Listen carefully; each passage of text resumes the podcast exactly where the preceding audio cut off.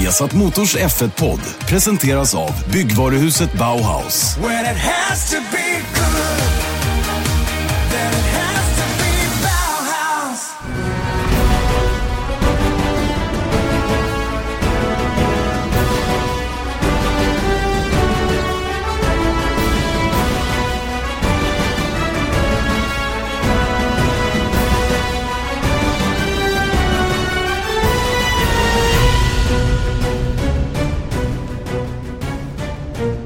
Hjärtligt välkomna till eh, Formel 1-podden. Formel 1-podden som är tillbaka den andra för eh, 2017. Vi har ju bytt år och eh, Formel 1-podden finns ju precis som vanligt på Acast, iTunes eller på viasasport.se. Eh, välkommen till podden också Erik Stenborg.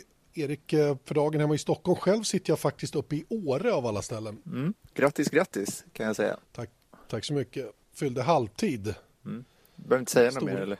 Nej, det räcker så tycker jag. Det var, det var kul. Det, var, det är roligt att fira och det är roligt att få ha en dag när man är, får all uppmärksamhet själv. Ja. Det får ju Jag du får så många gånger annars. då. Nej, jag tycker, jag tycker det är väl det hela ditt liv. Exakt, det är det det går ut på. Ja. Men den här dagen var lite extra mycket så om jag säger så. Mm. Nej, men det är eh, roligt. En anständig ålder, det nya 30 kallas det? Exakt, exakt, exakt. Jag håller med. Mm. Känner mig inte en dag över 25. Nej.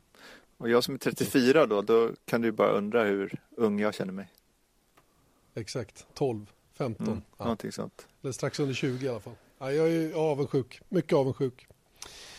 Hör du, eh, Japp. utan att eh, hålla på och bladdra för mycket om eh, våra egna eh, privata saker här så eh, håller vi oss till eh, Formel 1-delen då så att säga. Och eh, Formel 1-podden, eh, intressant nog så finns det mycket att prata om även fortsättningsvis. Vi har berört det några gånger här eh, när vi trott att det ska lugna ner sig. Det senaste som har hänt, om vi håller oss till, eh, till nyhetsflödet, är ju att eh, vi nu med, vi har fått bekräftat två saker.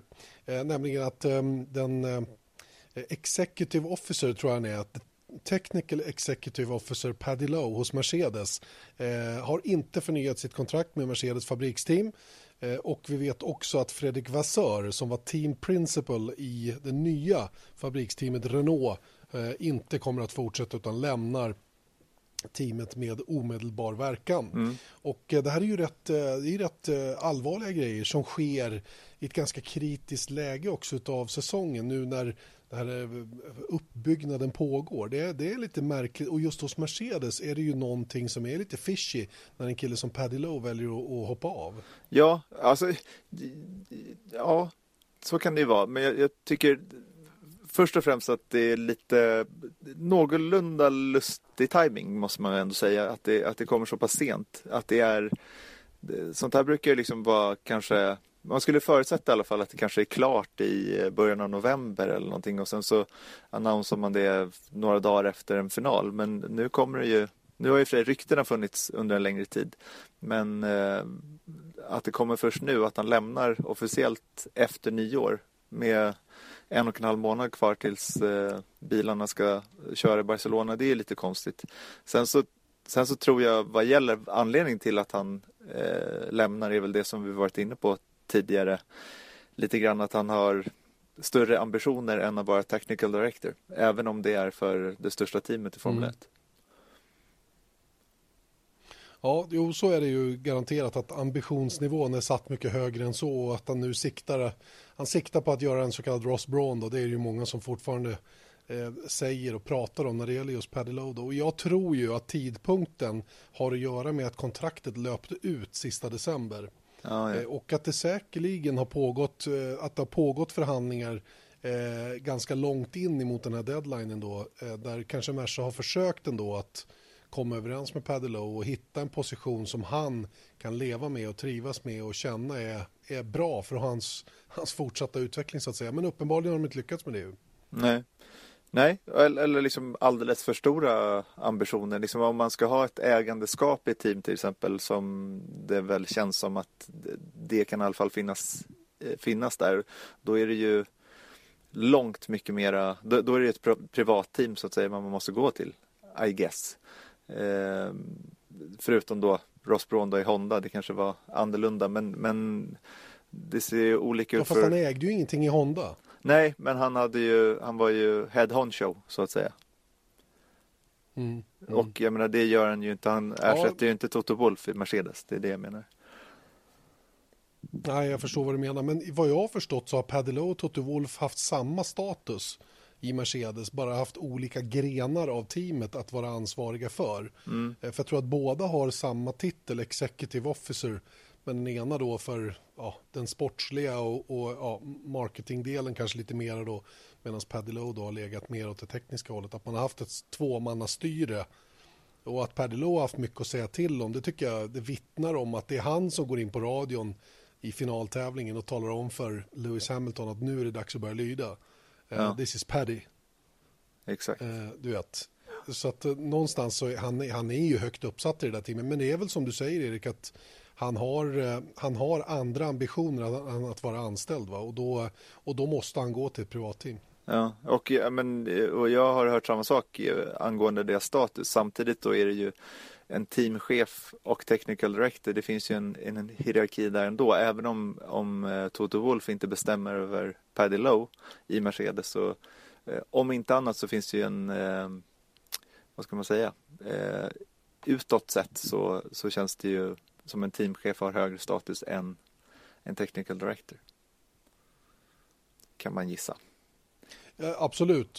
Och, ja, men jag, är helt, jag, jag, jag är helt inne på vad du säger. Och det är väl, och det, jag kan tycka att det är lite konstigt på ett sätt. För att, eh, att vara team principal är ett ganska utsatt arbete. Och det är ju dessutom någonting som gör att man blir väldigt publik. Man får ställa upp på allt möjligt. Och helt plötsligt måste man föra teamets talan och hela de där bitarna. Paddy Lowe har vi ju knappt sett eller fått, fått prata med överhuvudtaget. Toto Wolf däremot blir ju facet utåt för teamet då. Och jag vet inte om det är just den biten han eftersöker eller om det är just att kanske sätta ett avtryck genom att också eh, vid en flytt då till Williams, vilket det mesta talar för då, kanske också får då en, en, en stor, en stor eh, del aktier också då som gör att han blir mer eller mindre med och äger teamet. Mm. Ja exakt och, och det, är väl, det är väl mer rimligt än, än, att han skulle ha någon form av eh, publikstatus. Liksom. För att, eh, de gångerna man har talat med honom är han ju inte någon karismatisk eh, liksom, charmör om man säger så. Verkligen inte. Eh, Och det mesta talar ju för att det är då James Allison då som, som kommer att ersätta Paddy Lowe. Paddy Lowe som själv går in i så kallad garden leave.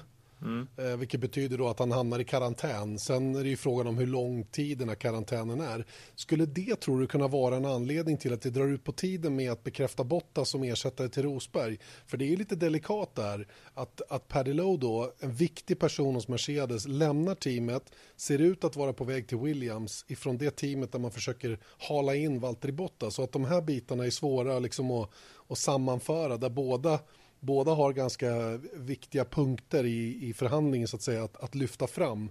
Jag, jag, jag har ingen aning om det är så, om, om, om Paddy Lowe är så betydande för Williams att de vill att han ska kunna börja jobba på en gång. Mm. Nej, jag, jag har ingen aning. Alltså, det, de, det, vad jag säger, Ja.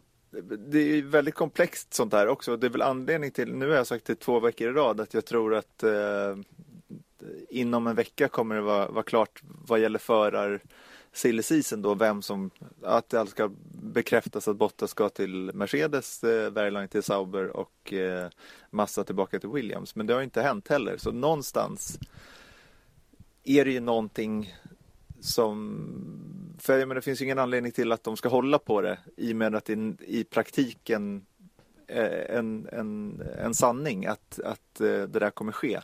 Eh, Så det måste ju vara någonting som inte är klart helt enkelt och jag menar jag är, det- det är tillräckligt komplext eh, Formel 1 som det är och när det ska bli en sån här rondat liksom att man kanske inte vill trampa någon på tårna eller du vet att Pat Simmons lämnade Williams det är ju klart men det var ju så att säga hans egna beslut eller vad man ska Men säga. Sånt berör- där också. men då berör du någonting väldigt viktigt där, för Pat Simmons har ju varit oerhört viktig för, för Williams framgångar och hela hans arbete. Nu slutar han, vilket betyder att Williams är i stort behov av att ha en ersättare som kan börja jobba på en gång. Och då tänker jag återigen att det här med garden leave, det vill säga den här karantän som man då hamnar i, för att det är klart att Merca inte vill att, att eh, Paddy Lowe går till Williams och tar med sig de hemligheter han har därifrån teamet, för han vet ju allt om Mercedes-bilen som finns att veta så att säga. Va? Och, och att, eh, men att Williams tar chansen nu eftersom de vet hur, hur, hur gärna och hur mycket Mercedes vill ha Bottas. Att liksom sätta lite extra press. Va? Förstår du hur jag tänker? Att det blir någon form av eh, liksom eh, utpress, ja inte så, hårt Inte kanske. utpressning, men ett bra förhandlingsläge. Ja, exakt. Att man kan säga, men då får ni släppa honom till första testen eller vad det nu skulle tänkas vara. Å andra sidan Ja, så tycker jag att det här är med Garden Leave är begära, så lite konstigt som det är. För att i och med att vi pratar om att eh, det var väl James Allison som sa i en intervju med, eh, som du gjorde för några år sedan, att om du tar första steget till, det tar ju sex veckor innan eh, en del på bilen kan eh, när man kommer på delen så tar det minst sex veckor innan den kan sitta på bilen för det är liksom gången för att eh, eh, producera, designa och eh, så och då är det i, i bästa fall. Så att jag menar, årets Williams bil är ju den den är oavsett med eller utan Paddy Lowe. Så att det är lite sådär äh, jag menar, och, och jag förutsätter att Paddy Lowe inte har hundra inblick i Williams om han nu ska till Williams, att han har hundra inblick i deras koncept. Fast du tänker, du tänker lite tokigt Erik, för att jag tror också precis som du att, eller jag säger inte att du tänker tokigt, men, men som jag tänker på det så tror inte jag att det handlar om årets bil. Utan jag tror att det handlar om nästa års bil. Och Att hur snabbt, hur snabbt han kan implementeras i organisationen. För att alla är ju medvetna om att det som står på startlinjen i Melbourne nu och under året 2017 är ju, det är ju liksom sånt som en, en ny person som kommer in i team nu har väldigt lite med att göra. Mm. Lowe har ju massor att sätta sig in i när han går till Williams innan han kan liksom börja på riktigt allvar. Men däremot så kan han ju börja sätta igång processen för 2018 mycket, mycket snabbare. Om han slipper gå 6, 8, 10, 12 månader utan att få arbeta med Williams bara för att Merca har begärt det. Så att säga. Ja. Förstår du? Det, det är så jag tänker. Eh, 17 tror jag är lost, lost cause. du förstår vad jag menar. Men ändå, jag menar, det, det, jag tror absolut att någon form av Garden Leave kommer man ju få, men det är säkert, det kan mycket väl vara så att det är en förkortad Garden Leave. Liksom. Men Ja, samtidigt så är ju, ja det- det kan mycket väl vara så. Mm, Att, att det dröjer. All right. Eh, ponera då att Allison i alla fall ersätter i Mercedes så har de en fullgod ersättare på det området i alla fall om Allison nu känner sig bekväm med sin sociala situation med två små barn som han ska sköta då per, parallellt med att ha det här väldigt viktiga jobbet som kräver mycket av honom som person. Så tror jag det kan funka.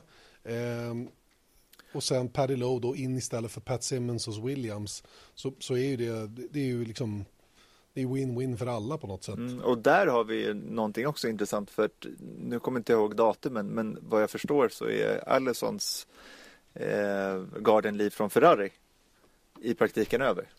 Ja, det tror jag också att den är. Eh, så det kan ju också kanske vara någonting att de ska ersätta. Å andra sidan har ju Paddy Lowe redan lämnat så att säga. Och i deras eh, release då när, när det bekräftades att, eh, att Paddy lämnar så säger de att det här är i the short eh, time future. Eh, heter det det? Kortsiktiga framtiden så kommer future, det- Ja. så här. Eh, short term future. Eh, då kommer det Mm, styras av befintliga människor men då öppnar de ju också upp att det kommer någon annan såklart. Mm. Också, det, det känns ju som att det är liksom. Verkligen. Eh, Jag tror vi lämnar Mercedes därmed och går in lite på den andra intressanta förändringen som har skett då. Fredrik Vassör eh, som alltså lämnar jobbet som team principal i Renault redan efter en säsong. Fredrik Vassör som var en, en jättefin värvning tyckte alla när, de, när han släppte sitt tidigare uppdrag då. Han var ju teamägare för ART då, eh, väldigt framgångsrikt eh, eh, understall då, GP2, GP3 kör, kör, kör säkert en hel del annat också då. Jag tror att de finns ända ner i go-kart faktiskt, eh, ART. Cool fact a crocodile can't stick out its tongue. Also, you can get health insurance for a month or just under a year in some states. United Healthcare short term insurance plans, underwritten by Golden Rule Insurance Company, offer flexible, budget friendly coverage for you. Learn more at uh1.com. Ja, de har ju Eh, och egna, e, eh, ART Birell har ju, det är ju ett Ja, märke av gokart Ja. så de har ju eget team där. Ja, ja. Så att Fredrik Vassör var ju verkligen en jätte, jättefin värvning och jag vet till exempel Eje håller ju Fredrik Vassör väldigt, väldigt högt upp, oerhört kunnig. Men på, någon, på något område i något avseende så verkar det ha skurit sig mellan Renault, eh, den ledning, den befintliga ledning som har funnits då, och Vassör eh, under det här året som har varit, vilket får då följden att Vassör lämnar teamet med omedelbar verkan och inte kommer att ersättas, visst är det så? Mm, exakt, det kommer eh, Cyril Abiteboul, han som har varit inblandad i Renault eh, F1-satsningen från, ja det är egentligen sen eh, han lämnade Caterham när Caterham Mm. gick i graven. Han kommer vara eh, huvudansvarig eller vad man ska säga. Men sen så har de ju en jäkla massa människor som är kompetenta runt omkring Renault. Ja, du räknar upp ett helt gäng där för mig. Ja, det är Rob White och det är Bob Bell och det är eh, Remy Taffin som är motorsidan och Just det. Eh, Nick Chester. Nick Chester, eh, Alan Permain. Jag kan fortsätta. Mm. Nej, men det, det, det, jag blir lite imponerad när man hör de där namnen. Bob Bell och Rob White de har ju jobbat tillsammans i många år, inte minst i, i Renault och, och lyckats oerhört bra tidigare. Och, ja, jag känner att det där, är, det där kan bli en stormakt där på, på lite sikt. Jag tror inte under 17, kanske inte under 18 heller. Glöm inte att det tog eh, tre, fyra säsonger innan Mercedes var ett, eh, ett ledande team verkligen att räkna med. Sen de kom tillbaka som, som fabriksteam i Formel 1. Så att, eh, ge dem ett par år och lite lugn och ro nu då så, så kan Renault bli riktigt, riktigt bra. Däremot så tror jag inte att det är bra att det har varit interna stridigheter nu med, med Vassör och resten av ledningen här som har gjort att han nu lämnar.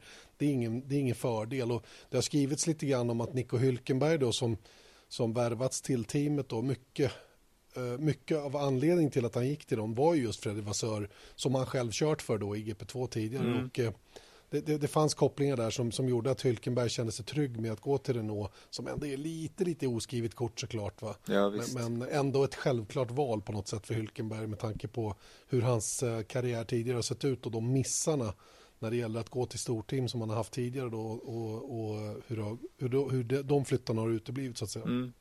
Det ska bli också intressant att se om, om någon plockar upp en sån som Vassör. Ja, Sauber? Jag, kan, jag, jag höll precis på att säga det. Eh, Jag menar, eh, varför inte?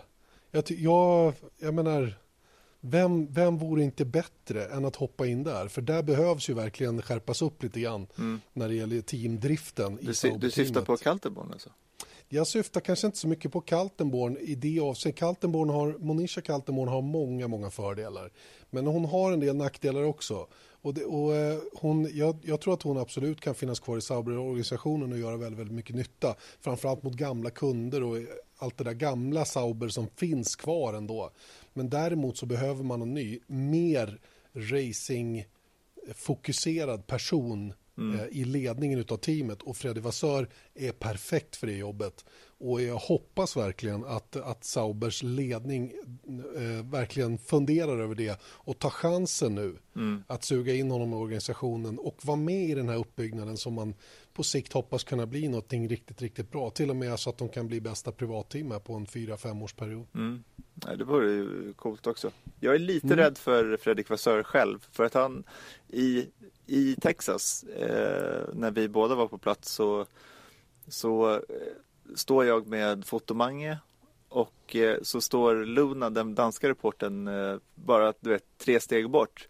Och han, eh, vi eh, samarbetar ju med, med den produktionen och eh, vår fotograf Magnus jobbar även för dem. Så att Vassör känner igen Magnus. Jag har inte haft så mycket kontakt med honom personligen och jag, alltså Viasat Sverige har inte haft så mycket eh, kontakt med Renault men det har ju såklart Danmark haft med tanke på av Kevin Magnusson då.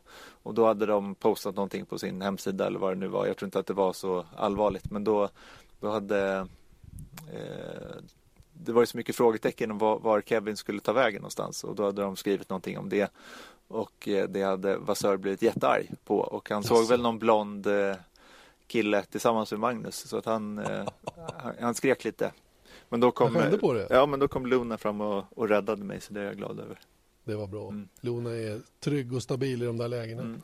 I hope so. Ja, ja. Vi hoppas att Fred, Fredrik Vassör eh, tänker om och inte håller det emot dig, Erik, i framtiden. Jag, jag tror inte att han minns mig, ska jag säga. Nej, men det är bra. Ja, men det är bra. Hörru du, eh, ja det är om detta. Vi får väl se vad det får för impact att Fredrik Vassör alltså inte går dit. Och vi, du och jag då som är allsmäktiga och vet allting, vi hoppas att han alltså blir teamchef i Sauber istället. Mm. Det kan vi hoppas på. Det var en bra idé. Eh, Du, Manor då, som eh, vi rapporterade om eh, är, har, gå- har gått i konkurs eller dri- ligger i så kallad administration och, och numera sköts av advokater. Ehm, För en vecka sedan var, var åtminstone jag väldigt pessimistisk över att de skulle kunna komma vidare. Jag spelade in ett videoklipp på viasatsport.se där en del blev lite irriterade över att jag sa att ja, vem vill se ett Manor på startlinjen om de för det jag menade och jag tror sa också om de blir som de var 2015, det vill säga fem sekunder efter. Mm. Då, då tror inte jag att jag vill se Manor på startlinjen. Då var det några som blev jättearga och tyckte att Sauber är lika värdelösa. De tar bort dem då. Det är bara för att Marcus kör där så bla bla bla. Så det varit en väldig historia av det där. Jag, jag fattade inte hur man kunde göra den kopplingen i och för sig. För det jag pratar om det är ju inte Manor som sådant eller att de ska, utan det är mer att varför ska vi ha team som är så långsamma på startlinjen? Då tycker jag inte att de behövs. Däremot om de är som de var förra året det vill säga ett team som är med i bakre gruppen. De bildade en, en kvintett av team som oftast höll ihop ganska väl tidsmässigt.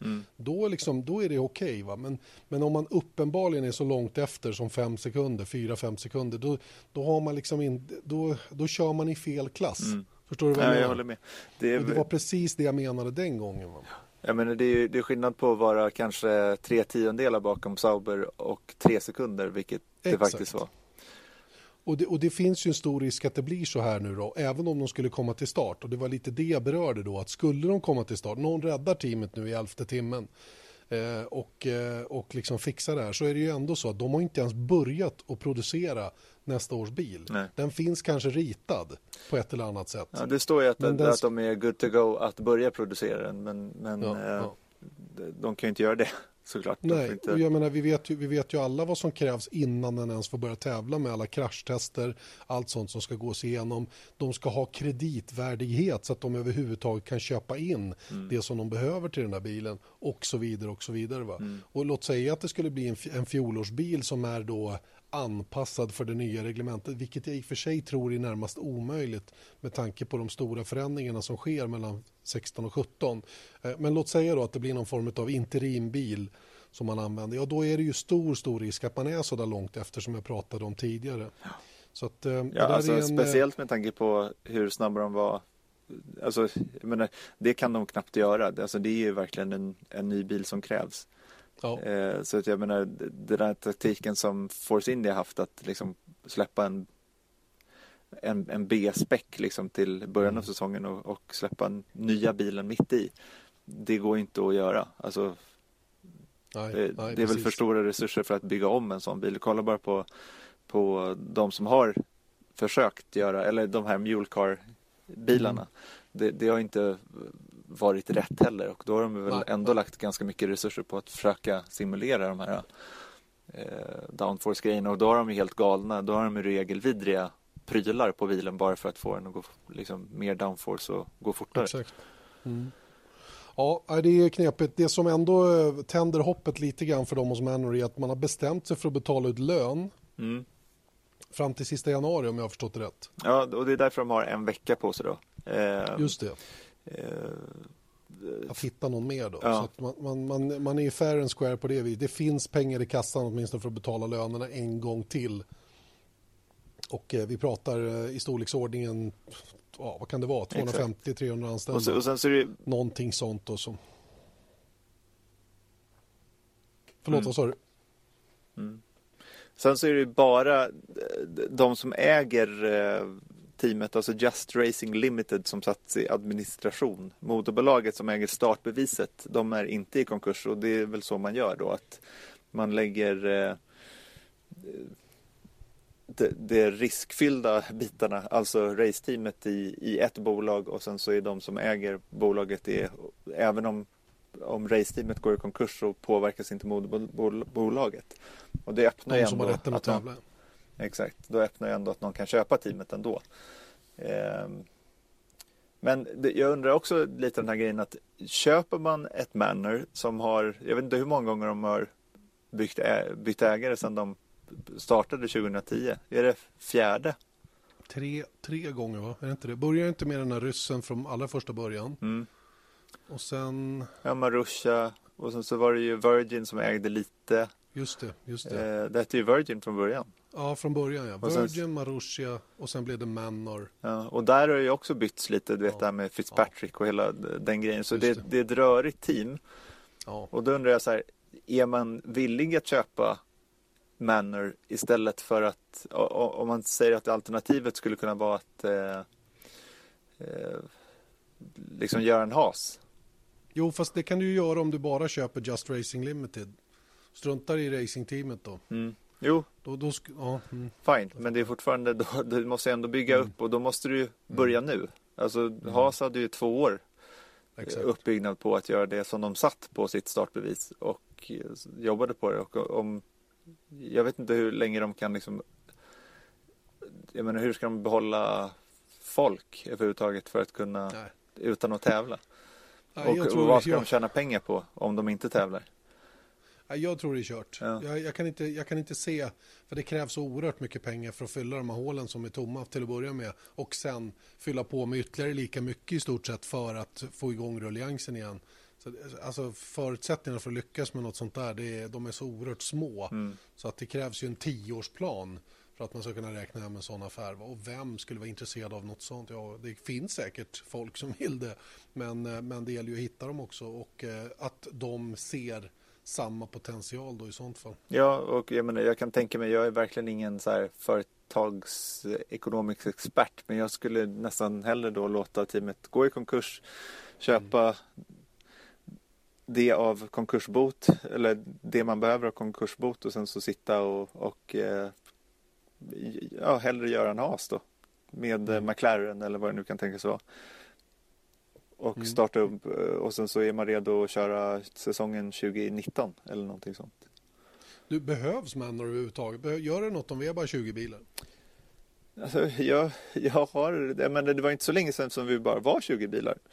Det är ett och ett halvt år sedan. Ja, så att eh, jag menar, det funkade väl då. Sen så är det alltid kul att det är 22 bilar, men det är ju det som du var inne på också. Att vi vill ju ha 22 stycken hyfsat konkurrenskraftiga bilar. Jag menar ett, Exakt. ett eh, rundningsmärke och sånt där har ju aldrig, alltså det var skillnad tycker jag när du vet Minardi och de körde. För då var det lite mer så här, okej de, de må ha varit sämst men det var ändå liksom en, en utbildningsplats för, eh, för förare. Men om man tittar på Caterham, HRT och, och Virgin liksom de där första åren. Det, det var ju liksom det var ju knappt det. Om man kollar på HRT framförallt liksom att det var ju det var ju nästan tragiskt att se dem liksom komma där och inte kvala in i Australien och liksom Ja. det var ju liksom 107 regeln har man inte behövt prata om på några år som tur är. Men det gjorde man ju verkligen då. Mm. Ja, jag vet inte. Jag, jag, för mig spelar det ingen roll om det är 20 eller 22 bilar. Det är ingen katastrof på något sätt. Och, och jag är helt inne på samma linje som dig. att vi, Ska det finnas 22 bilar, då ska det vara 22 bilar som åtminstone inom rimliga gränser Mm. eh, tävlar med samma förutsättningar, åtminstone enligt samma reglemente. Mm. Vilket man inte kan påstå att Manor gjorde 2015 till exempel med en, med en 2014-bil som var anpassad för 2015s regler och med en 2014-motor. Du vet, då tävlar man inte med samma det är inte, det är inte samma sport liksom. Då får man köra en annan klass. Och, och jag tycker inte, så, så ska det inte vara. Det var det jag menade med att man inte vill se dem på griden en gång till i samma situation, vilket mycket pekar mot att det skulle bli. Ja, och det är klart Ehm. att eh, vi hade ju hellre sett 26 bilar, men det är ju samma, Ja, ja. samma sak där. Och jag menar, 20 bilar är ändå inte få. Om man ser till att vi har haft säsonger där vi har haft 16, vi har haft 18, vi har Mm. haft, eh, jag menar om man går ännu längre tillbaka så har det varit liksom 10 eh, vissa år. Och jag menar, det, det är alldeles för få, men 20 bilar är ändå godkänt tycker jag. Ja, det är okej. Det är okej, verkligen. Eh, vi får se vad som händer. Vi Here's a cool fact a crocodile can't stick out its tongue. Another cool fact you can get short term health insurance for a month or just under a year in some states. United Healthcare short term insurance plans are designed for people who are between jobs, coming off their parents' plan, or turning a side hustle into a full time gig. Underwritten by Golden Rule Insurance Company, they offer flexible, budget friendly coverage with access to a nationwide network of doctors and hospitals. Get more cool facts about United Healthcare short term plans at uh1.com. Vi kan ju i alla fall inte påverka situationen. Vi kan bara tycka om det och eh, jag tycker att vi har gjort det tillräckligt här. Det, låt oss se vad som kommer att hända. Det innebär ju då i alla fall att en bil mindre kommer att försvinna ur Q1 och en bil färre också ur Q2 då. Det vill säga fem i varje då innan vi kommer till Q3 då med de tio snabbaste. Det är ju den, det är ju det, den första synbara skillnaden då mot hur det har varit tidigare. Ehm, Jag läste idag en annan intressant grej som har med någonting helt annat att göra, nämligen att eh, Ferrari är sugna på att baka in ungen Mick Schumacher i sin eh, juniorsatsning. Just det. Och det känns lite, det känns lite kul för det här är inget, det här handlar oerhört mycket mer än om bara att bara Mick Schumacher skulle vara duktig att köra bil. Jag menar, kan ni tänka er dragkampen mellan Mercedes och Ferrari om Schumachers tjänster framöver? Jag menar, det är ju ett sånt där varumärke som, som Verstappen faktiskt har blivit och som, som Red Bull lyckades dra eh, allra längst. Va? Nu kommer Mick Schumacher och kör Formel 3 med Prema nästa år. Och, ehm, och sen så ehm, Prema är ett italienskt team och kopplingen till Italien. Han har kört mycket i F4 i Italien. Och, du vet, jag tror att de är bra sugna på att plocka in honom i, i organisationen och, och snyta honom framför näsan på Mercedes. Tror du inte det? Jo, det kan jag nästan garantera. Och sen så dessutom så är ju han, han kommer ju vara eh, teamkompis med, han är kines va? Guan Ja. Yu Shu. Som Eh, också är Ferrari junior. Ja. Exakt, och eh, då blir det naturligt. Sen så måste ju han, jag menar, de kanske vill utnyttja, om man ska se det lite cyniskt, jag menar, Mick Schumacher har inte visat eh, liksom, att han är en Schumacher än, om man säger så, varken Michael eller Ralf resultatmässigt. Han har inte varit helt, eh, eller en Verstappen för den delen. Eh, och då kanske publiciteten runt en Schumacher idag är ju ganska hög. Ja, men det är det jag menar. Ja, och eh, jag menar även om det inte blir något så är det ju eh, publicitetsmässigt positivt att ha en Schumacher i teamet. Självklart, det är en fjäder i hatten och det är varumärket Schumacher mer än man är ute efter. Samtidigt så tror jag att en sån som Mick Schumacher med, med rätt form av skolning och, och möjligheter till testning och, och rätt trappsteg in säkert skulle göra ett alldeles utmärkt jobb när han väl kom till ett team med, med tillräckligt bra material. Det är jag helt övertygad om. Eh, låt Ja. oss i och för sig avvakta lite. Ja, men de det är det jag menar. Att det liksom, man, man får ju se lite. Man måste ju köra F3 i alla fall innan man kan uttala sig helt eh, någorlunda korrekt. Men jag tänker också på, det, det vi också pratat om tidigare, men ja, alltså pressen för att heta Mick Schumacher. Ja, det är tungt. Ja, alltså, och dessutom vara en eh, Ferrari eh, Young Driver. Och eh, alltså, man kan ju inte göra något i skymundan direkt. Jag Nej. hörde någonting, eh, jag kommer inte ihåg exakt vad det var, men det var, jag tror att när han gjorde sin F4-debut, att det var ju liksom 20 000 på läktarna och det, normalt sett 2 000 liksom, bara för att se, se det där. Då. Det, det är inte så eh, lätt att prestera under sådana omständigheter. Verkligen inte. Nej, det kanske blir tuffare och tuffare för de unga gossarna att ta steget upp i Formel 1. Där. Jag, jag, du plockade fram en artikel här som jag också hajade till när jag läste i veckan. Eh, den här eh, om vilken eh, påverkan det nya reglementet kommer att få. Och eh, det var ju några siffror där som jag tyckte stack ut lite grann, i alla fall för mig. Då. Och, eh, det, ma- man använder ju väldigt mycket Barcelona som bas för, för sina förutsägelser eller för prognoserna för hur det har sett ut och hur det kommer att se ut. Man använder till exempel poltiden 2015 eh, som, som ramverk när man sa att bilarna skulle gå fem sekunder snabbare eh, frå- eh, från och med 2017. Och då ska vi veta att eh, poltiden 2015 var 1.24 vilket innebär då att man ska ner till 1.19 cirka eh, med, med, näst, eller med kommande års bil då, eh, för att man ska ha nått det här målet. Eh, förra årets poltid låg på 1.22. Eh, Så då förstår vi att man har hittat en hel del tid där. Och, man, och det sägs ju att bara i Pirelli-däcken att de blir bättre nu så hittar man två, två och en halv, kanske tre sekunder. Och så lägg där till då lite bättrad, eh, lite bättrad aerodynamik så är vi nere i de här fem sekunderna som, som krävs då för att komma ner. Jag hörde ju talas om där man simulerade varvtider runt en 16,5 till och med. Jösses alltså. Och, och eh, i den här artikeln stod det också då att eh, förra året så var an, antal procent av varvet på full gas cirka 50 procent. Nu, har man, nu har man eh, beräkningar som säger att det kommer ligga runt 70 procent. 70 procent full gas. Det är till och med så att man eh, definierar om kurvor. Eh, alltså det som tidigare var en sväng där förarna behövde liksom hantera bilen och lyfta av och sådana saker. Eh, de är borta nu för att med den ökade downforcen och det förbättrade greppet från däcken då så blir det ingen kurva längre Nej. för det är full gas. Och det är så som eh, racingingenjörer och sånt ser på det. För att om, om det är, kör det fullt, då är det ingenting, då, då, då är det en rak sträcka. Så Ja. den kommer räknas in som färre kurvor nu i, Mm. i, i år än vad det gjorde förra året. Även om man kör på samma banor. Just det. Men Erik, jag vet inte, 70% full gas i Barcelona. En bana som när vi senaste gången hade så här mycket downforce och snabba kurvhastigheter då det krävdes tre sekunders skillnad mellan bilarna för att överhuvudtaget vara nära att köra förbi. Nu har vi i och för sig hjälp av DRS eh, sedan några år tillbaka vilket kan eh, kapa den tiden kanske med en och en halv sekund, två sekunder. Men du behöver fortfarande vara bra mycket snabbare än bilen framför per varv för att verkligen kunna köra förbi. Och, och när, när det blir så mycket mer fullgas under ett varv, det blir ju bara kortare och kortare bromssträckor, vilket i sin tur gör att det blir eh, eh, ännu svårare att köra förbi. Så att jag, jag, är inte, jag är inte helt säker på att racing kommer att själva racingen, underhållning, racingunderhållningen kommer att vara den stora vinnaren med det här nya reglementet. Vad tror du? Nej, men det, det är ju det. Det, det. det är ju verkligen det. Och eh, jag blev nästan lite orolig när man läste det. För just det där 70% på full gas, då är det liksom då är det inte så mycket du gör. Förstår du vad jag menar? Att det är klart att här, hur du går på gas ur kurvan och, och eh, hur du slipper av gasen och, och sånt där. Men jag tänker på där på mitten på varvet i, eh, på Circuit of Catalonia. Där har stått några gånger under testning. Det är någon, innan man går in liksom i sista sektionen där.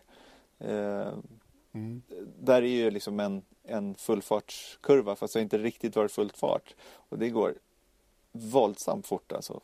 Och det är häftigt att se dem Kurva på, 9 på, tänker du på innan du kommer ut på rakan. Ja, exakt. Och då, jag menar, nu är det ju bara att passera igenom. Det kommer ju gå fortare och det kommer vara jobbigare och det kommer vara mer monsterlika bilar som de har efterfrågat och allting sånt där. Men jag vet inte om nödvändigtvis att det kommer vara svårare rent tekniskt. Nej. Det enda jag kan hoppas på det är att, att utsorteringen mellan förarna blir tydligare då. För Ja. det, är väl, det är väl någonting bra med det. Mm. Att de som inte är fully fit och, och liksom fullt förberedda på en sån här säsong kommer att få känna av det. Mm. Och att man också kommer att få se det på varvtiden. Att de, de kommer att slita hårdare än andra. Och att en idrottsman som verkligen gjort hela jobbet eh, kommer att ha nytta av det och kan kompensera möjligen för att han har lite sämre bil då i vissa situationer. Va? Så det, jag, tycker, jag tycker det kan bli eh, himla spännande på många sätt ändå. Jag är ju så tokig i den här sporten så jag tycker att det här är kul oavsett om jag kan se att det, det finns eh, nackdelar också med de här förändringarna som kommer. Men jag tycker ändå att det är hysteriskt intressant att, att få se de här bilarna köra. En del tror ju att det kommer att bli en, en hel del sandbagging Ja. under de första testerna. Att man kommer att hålla igen så pass mycket så ingen vill visa några kort. Det kan jag tycka vore tråkigt. Eh, att, att det skulle vara på det viset. Att vi, att vi liksom inte förrän kanske sista dagen i Barcelona får se någonting som liknar fullfartskörning med, med lite bränsle ombord och sådana saker. Att inte förrän vi kommer till Melbourne i kvalet så vet vi verkligen hur, hur skillnaderna ser ut. Och jag har aldrig fattat konceptet. Jag, jag kanske är dum i huvudet men jag har aldrig fattat konceptet med sandbagging. För det har vi pratat om länge att så här, ja, men man visar inte korten förrän i kvalet och, och det har ju varit så med Mercedes som har sett kvalen att så här, ja, kommer man till Q3 då helt plötsligt liksom. Men, men då, har, då har det ju att göra med att, att de vill spara på motorer och, eh, och allt vad det är. eh, För att, ja, tillförlitlighetsmässigt. Men under tester, då, varför Nej, Varför? Jag vet inte heller. Jag vet inte heller. Är man snabb så är man. Ja, och och liksom gör det någonting? Alltså kommer det liksom även om man överraskar med att vara Jaha, okej, Mercedes var två sekunder snabbare, men varför kan man inte Varför kan de vara det från början? Liksom, och, och vad är det som ska hjälpa dem med att plötsligt vara liksom, Är det hur man tar konservativa strategibeslut i början av helgen kanske eller någonting Det sånt? kan det ju vara. Där kan det, ju ha no- det kan ju ha någonting med att göra. Att man räknar på saker som man ser under testerna till de första tävlingen att man liksom börjar och ja men vi vet att de klarar det och det och det och det och, och, och att man lägger in i sina simulatorprogram bla bla bla och så att man möjligen vill mörka av den anledningen jag, jag kan inte heller se jag tror det där är gammeldags. Ja, och då är det ju första racet. Sen efter första racet kommer alla veta ändå. Så jag, jag menar, det är inte så att man kan plocka ytterligare Nej. två sekunder sen till eller att man blir lika förvånad eh, i Kina sen. Utan det, det är ju bara till det är ett race man kan göra så. Det kanske är värt det ändå då, att man, man ser det på. Men jag tycker fortfarande att jag kan inte se varför det skulle vara till exempel för förarna att få prova det här. Kval eh, testa liksom. Det är väl oerhört Mm. viktigt också. Ja, men ta, ta Sauber förra året som inte körde ett enda varv på Ultrasoft till exempel eh, under testerna. Första gången man rullade ut på Ultrasoft det var i Monaco, säsongens kanske viktigaste kval. Då hade man inte ens kör, kört på gummit för att någon, någon ingenjör hade bestämt sig för att det var inte värt. Nej. För Det att, men det var ju också för att det var kallt liksom. Men, men, men i Barcelona. Alltså, men det är där jag tycker också att så här, men då, då kan väl det ge någon form av indikation på hur supersoft är då i Monaco. Eller vad det nu kan tänkas vara. Även om det var för Ja, kallt ja. för att köra ultrasoft. Ja, Jag, jag, Ibland alltså. Överingenjörer. Ja, I varje fall för våra. Precis. För Våra för våra hjärnor. du, eh, innan vi slutar. Eh, eh, Det här med eh, att spice upp Formel 1. eh, Autosport har också kastats in i leken här lite grann och, och man har pratat om att, eh, Mm. måste att, lyssna att på Formel 1 podd. hänger kvar vid det Ja, men jag tror det också faktiskt. Att de, de är inne på att, att man fastnar i det gamla konceptet skada sporten på sikt. och Att man är, man är lite för rädd för att ta nya idéer. Idéer som kanske i vissa fall kan bli tokiga. Men, men det är ändå så att det här nytänket finns kanske inte riktigt. Nej. Nej men det är ju, det har ju sett ungefär likadant ut eh, sen, ja inte riktigt, det ska vi komma till senare men det, det är ju en Formel 1-helg har ju sett åtminstone de senaste 40 åren kanske ungefär likadan ut. Och eh, det är klart att så här, vad man tar, vi var inne på då att man skulle rotera förare vilket är väldigt sånt där det var inget eh, verkligt eh, förslag så att säga men det var ju mer en, en, en kittlande tanke att man skulle få se alla förarna i alla bilar. Alla typer av bilar. Just det. Men nu har Autosport eh, liksom bara haft en liknande tankeverksamhet om man ska säga och då har de pratat om att vända på startgriden. Att mästerskapsställningen avgör var det startar. Att ligger det först i VM så startar det sist och första rundan avgörs det med fjolårets mästerska- mästerskapsställning och sett till då skulle man inleda eh, 2017 på det sättet så skulle det vara Ocon i pole med en Force India. Bakom honom skulle Marcus Eriksson i Sauber och eh, bakom Marcus på andra plats så är Stoffel van Dorn i McLaren. Och Hamilton, Ricciardo, Vettel och Verstappen längst bak. Det hade varit eh, också ganska häftigt. Sett till det. Läste du artikeln eller? Och, och, nej, jag gjorde faktiskt inte det. Jag har inte, jag har inte hunnit med det om jag ska vara riktigt ärlig. Va? Men, men jag, essensen av det har jag ju naturligtvis koll på. Va? Men, men eh, jag, jag köper också att eh, det skulle kunna göra saker och ting. Men eh, på något sätt är det ändå emot mina grundprinciper när det gäller sport och, och hela den där biten. Va? Sen är det, vem säger att kval ska, ska styr, att ett Formel 1-kval ska styra startåren? Varför ska det vara så i all evighet? Det kanske finns andra incitament som ska styra hur bilarna startar. Och, och jag menar, att, att starta precis som du beskrev det nu.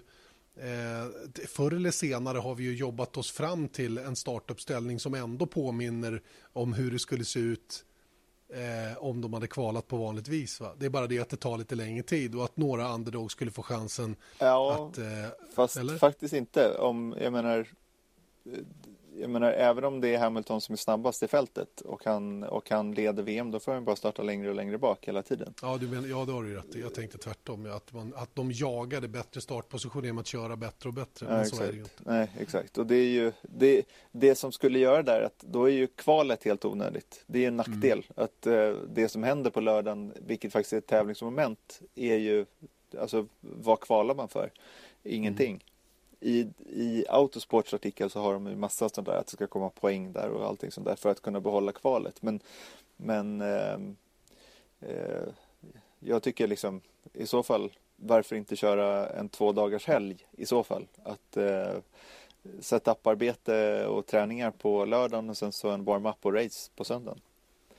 Eh, men och en annan nackdel som är då är att en racevinst då skulle kunna ses lite nedvärderad. För att om du får starta i pole för Ocon då kanske man ser det då så att han inte har riktigt eh, fått tävla med de bästa. För att Hamilton och eh, Vettel och gänget kom inte förbi i Monaco eh, till exempel. Å andra sidan av den, eh, något som artikeln pekar på också, några av de mest minnesvärda vinsterna de senaste åren har ju varit Vettels när han vann på Monza i Toro Rosso 2008 eh, och Maldonado i Spanien. Det, det gillade vi ju oavsett anledning till att det var ju regnpåverkat för, sett på Vettels sida och eh, Maldonado hade ju egentligen var inte bara Det var Kimi däck och eller det var lite allt möjligt. Ja, det, och var, det var Hamilton var långt säsong. bak och allting sånt där. Så att, Men det är ändå en racevinst är en racevinst och jag menar jag tror att skulle Eriksson starta tvåa i, eh,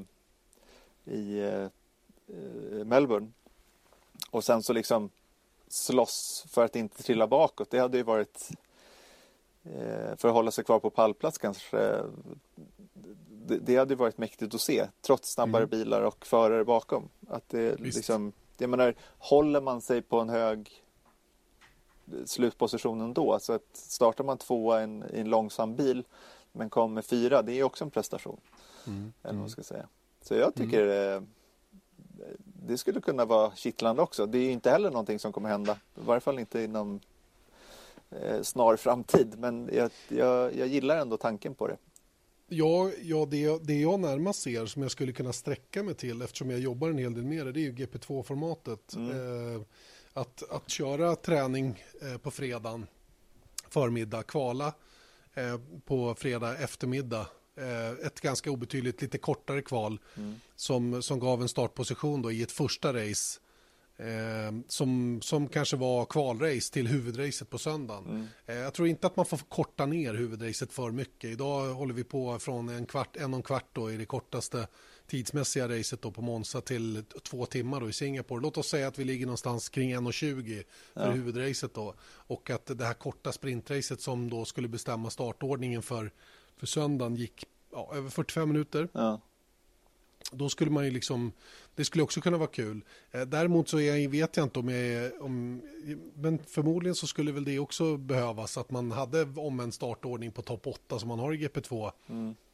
Men där har man gjort tvärtom, där har man huvudracet först Ja. och sen kör man ett kortare sprintrace sen som är mindre värt då eftersom man använder sig av omvänd startordning på topp 8. Men det är ju ett annat, det är ju ett alternativ i alla fall att få ut lite mer. Då skulle man få ännu lite mer nerv på lördagen.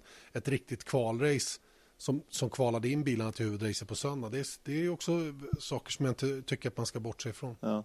Det lustiga är att här, trots att jag tycker att omvänd startordning och eh, rotering av förare allting Eh, verk, liksom, känns spännande när man tänker på det så varenda gång vi har pratat om det så ångrar jag mig i efterhand. Jag vill hellre ha det som det är. Ja, men Erik, jag är likadan. Men, men på något sätt måste vi ändå lyfta frågan. Vi gör ju inte den här podden enbart för oss själva. Och det, det, det Nej, är men liksom, nästan. det är ju, ja, jo då, förvisso. Men någonstans är vårt uppdrag i alla fall att lyfta upp den här typen av frågor. Va? Och, eh, men det blir ju, vi blir ju väldigt subjektiva också givetvis. Där vi tycker själva saker och ting. Och jag är precis som dig, jag är på tok för konservativ. För att egentligen vilja att någon ska talla på någonting. Eh, eh, jag är nöjd som det är på något sätt. Va? Visst, jag ser gärna ett, ett, ett mera jämnt och, och, och, eh, en, ett stabilare Formel 1 så, så pass. Att det är jämnare mellan bilarna, att vi får mer fighting på banan och så vidare. Men i ärlighetens namn, under de 20 år jag har hållit på, under kanske de 30 år som jag har följt den här sporten nära, så, så har det aldrig varit så tidigare heller. Va? Så varför skulle det behöva vara det nu? Ja. Det, det är bara det att vi, det, Alonso sa någonting ganska klokt här för inte så länge sedan faktiskt. Jag har ju tyckt att han har varit lite gnällig om saker och ting, men han menar ju på att eran när Prost senna körde skulle med dagens ögon uppfattas som ohyggligt tråkig menade han på. Han tyckte att Formel 1 pikade under början av 2000-talet. Eh, Och det kanske det gjorde. Det har jag däremot lite svårare kanske Nej, jag, jag, jag köper inte det alls. Alltså. Nej, Det- nej. Men, men, men om vi ser till hur racen var där under 80-talet, slutet på 80-talet, kanske till och med i början på 90-talet, så var de ju inte, de var inte fa- fantastiska på det viset. Det var väldigt, väldigt mycket mer ojämnt än vad det är idag. Mm. Ja men kolla bara på när vi gjorde de här F1-klassikerna när, när ni kommenterade hela race. Det var ju nästan, Exakt. eh, alltså, och då var det ändå sådana här klassiker som vi hade valt ut. Mm. Vet Donington 93, men det var ju kul. Det var ju tre varv som man behövde se Ja, av det racet. Sen så exakt. var det ju bara eh, liksom ingenting. Nej. Och då man ändå så här, det var ju första gången jag såg de racen på riktigt, liksom, Mm. i varje fall vid medvetande. Jag var ju 11 år då eller någonting. Eh, så Just. att, så att eh, jag tror inte jag såg dem då heller, men, men eh, liksom, det, det var verkligen tre varv där som var, var spännande. Sen så var det ju Mm. alltså, katastrof egentligen. Ja, men alltså, och det gäller ju all, nästan alla de där klassikerna vi tittade på. Ja, kolla Att på, det var- var, vad- när var det? Det var Suzuka 90? När, Ja, när, det var också, det är en klassiker för att de kraschade första kurvan. Sen så var det ju, så, jaha. Alltså det var ju liksom, Mm. det är ingen, det var en klassisk händelse men det var inget klassiskt lopp. Nej, nej. Nej, jag tror, vi, jag tror att vi i många, många fall är alldeles för selektiva när det gäller minnet så tillvida, va? när vi klagar på saker och ting. Va? Sen, sen kan jag förstå att vi i takt med att eh, saker och ting, ja, att människor blir yngre och yngre och kommer in i sporten så att säga, har andra preferenser. Det köper jag däremot, att, Ja. det, att det kan vara sådana saker. Ja men sport måste utvecklas oavsett vad det är. Ja, exakt. Va? Och det ska inte vara likadant som det var 1989 när vi är nu framme vid 2016. Det, det, och det är det ju långt ifrån heller. 2017 är det Men faktiskt att säga också. Att, ja, till och med det. Till och med det. Och, och det, att visst, att, att um, många tycker att det är ojämnt, men, men herregud, det har det ju alltid varit. Va? Även om inte det bör vara ett argument för att det som är idag måste vara så för tid och evighet. Nej. Jag tycker man ska bortse ifrån hur det var tidigare. Titta på hur det är idag, titta på hur man kan förbättra produkten och jobba mot det på Ja. ett bra sätt. Då tror jag man, man har mest att vinna och det, då tror jag vi alla är vinnare faktiskt. Janne, alltså. Som musik, säger du. Eller hur? Ja, det, det, var ju, det var ju nästan poetiskt det där tycker jag. På allvar. Ja, men det är Snyggt. bra. Jag är, fem, jag är 50 nu, Ja, 50 det, plus. Jag märker skillnad faktiskt. Wow, Ja, vilket år vi har framför oss. Ja, det där får bli slutord Erik. Nej, för vet du? Nej, att nej, det kan vara svårt att förändra F1 men det, finns, det var en rolig artikel på eh, eh, en lite så här halvskojig sida som heter WTF1 Ja, just Eller det. Just what det. What the the- fuck F1? eh, Wha- What the F1 eh, och då kan man ju konstatera där i alla fall i snacket här nu när vi pratar om förändra att förändra F1 så kan man i alla fall konstatera att F1 har förändrats om man ser till eh, och då la de upp en, en artikel som heter Eight reasons eller åtta anledningar till att Formel 1 var weird på under 1950-talet. Just det. Och eh, det var det faktiskt. Ja, Så att eh, F1 Ja. har förändrats. Det har inte varit eh, likadant i alla år. ta oss igenom de här åtta anledningarna. Ja, för det första eh, var att Indy 500 var en eh, F1 VM-deltävling. Bara det. Ja, bara en sån sak. Bara en sån sak. Eh, förarna delade ofta bilar och då tar de upp en ganska rolig eh, incident. Eller man ska säga att racen var ju så mycket längre på den tiden och eh, banorna var ju liksom knappt Kass. vägar och såklart inte så vältränade eh, gentlemän som körde där alltid. Så att då var det eh, det var ganska vanligt förekommande ändå att när teamet så kallade försteförare eh, fick bryta av till exempel tekniska problem. Att det var inte alls ovanligt att de, de tog in då andre föraren och gav honom den andra killens bil då så han kunde fortsätta racet. Och då tar de upp eh, Argentinas Grand Prix 1955 och det var en av de varmaste tävlingarna någonsin. Och eh, de flesta förare var tvungna att, att, att byta eh, bil med någon bara för att kunna vila. Och det betyder att Maurice Tr- Trintignant ja, jag kan Mm, inte, och typ. Giuseppe Farina både eh, kom i mål som tvåa och trea Ja, ja, samtidigt. ja, ja. ja. Eh, Det är konstigt. Ja, och, och vid tre tillfällen så fick man dela på racevinsten. Eh, det senaste var då 1957 eh, i Storbritanniens Grand Prix när Tony Brooks och St- eh, Sterling Moss vann. båda två. Och det betyder, och då fick man dela poäng då, sett till vinsten. Och det betyder att han som kom tvåa, eh, Luigi Musso, faktiskt tog fler poäng än vinnaren. Ja, du ser. Det är konstigt. Ja, det är väldigt konstigt. Så är det Mm. inte nu längre. Nej, det är det inte. Och sen så var det ju två säsonger där som Formel 1 faktiskt var, kördes med Formel 2-bilar. Bara Mm. för att det var ehm, eh,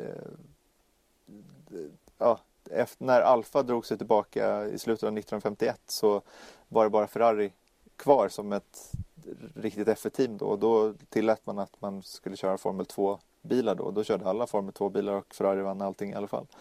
Mhm. Eh, alla, inte alla F1-bilar var eh, formelbilar utan de hade kaross.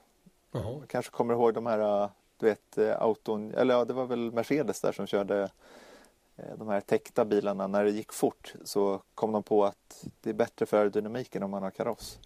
Aha, okej. Ja, ja. Eh, ja, det är konstigt när det gäller Formel 1. Ja, och sen så någonting som tyder på att kanske att förarna var gentlemän eller så var det inte på så stort allvar Formel 1 på 50-talet heller. För då, då är det att de pratar om att förarna då var gentlemän och eh, eh, det var ett par gånger då som mästerskapet, hela mästerskapet avgjordes för att rivalen hade hjälpte den andra föraren att vinna. Och eh, Jaha. 1956, Monza, sista racet för säsongen. Juan Manuel Fangio eh, såg sina liksom, titelhopp försvinna när hans bil eh, gick sönder. Och det här lämnade då hans teamkompis eh, Peter Collins att eh, bli den första brittiska världsmästaren. Men han eh, stannade sin bil och gav den till Fangio eh, vid ett på- till påstopp för att han tyckte att Fangio förtjänade det mer. Just det.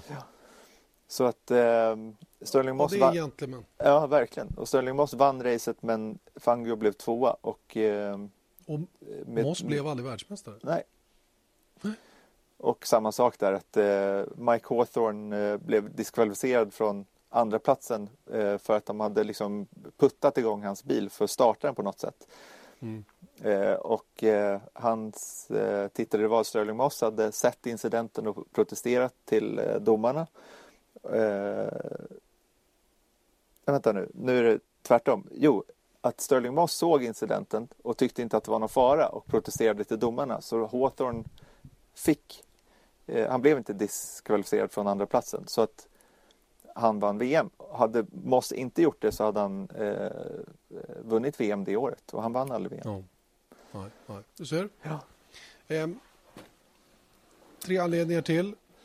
Ja, det var mer att eh, eh, banorna var galna och eh, det, man gav poäng till Sambas och varv. Och att det var en hel del kungligheter och eh, fint folk som tävlade också, så det var inte alls ovanligt. Prins Bira, Just. kommer du ihåg? Prins Bira, det var ett bra namn. Ja, thai, thailändare. Jag trodde jag var någon helt annan. Men det var ett bra namn. Ja, Ja. ja. Ja, Okej, ja. Hörru du, ehm, nåväl. Det, det, Formel 1 eh, kan vara konstigt ibland, i alla fall under 50-talet då, med, av nyss nämnda anledningar. Eh, det kan väl få vara slutord då i alla fall när vi nu har pratat väldigt mycket om vad man skulle kunna ändra i sporten. Eh, kul att ni hängde med oss under den här timmen som det nästan blev då. Och eh, så ber vi att få återkomma om en vecka igen då med nya färska nyheter. Förhoppningsvis vet vi då kanske vem som kör i Mercedes och vem som kör i Sauber bredvid Marcus Eriksson och vem som kör i Williams. Vem vet? Vad tror du? Mm. Du, jag har sagt i flera veckor nu att nästa vecka kommer vi veta, men så jag, jag, jag, jag säger inte nu så att de ska presentera det någon gång. Vi, vi jinxar inte. Eh, tack för den här veckan hörni. Tack säger vi också till Erik Stenborg. Vi hörs om en vecka igen. Tack, tack! Vesat Motors F1-podd presenterades av byggvaruhuset Bauhaus.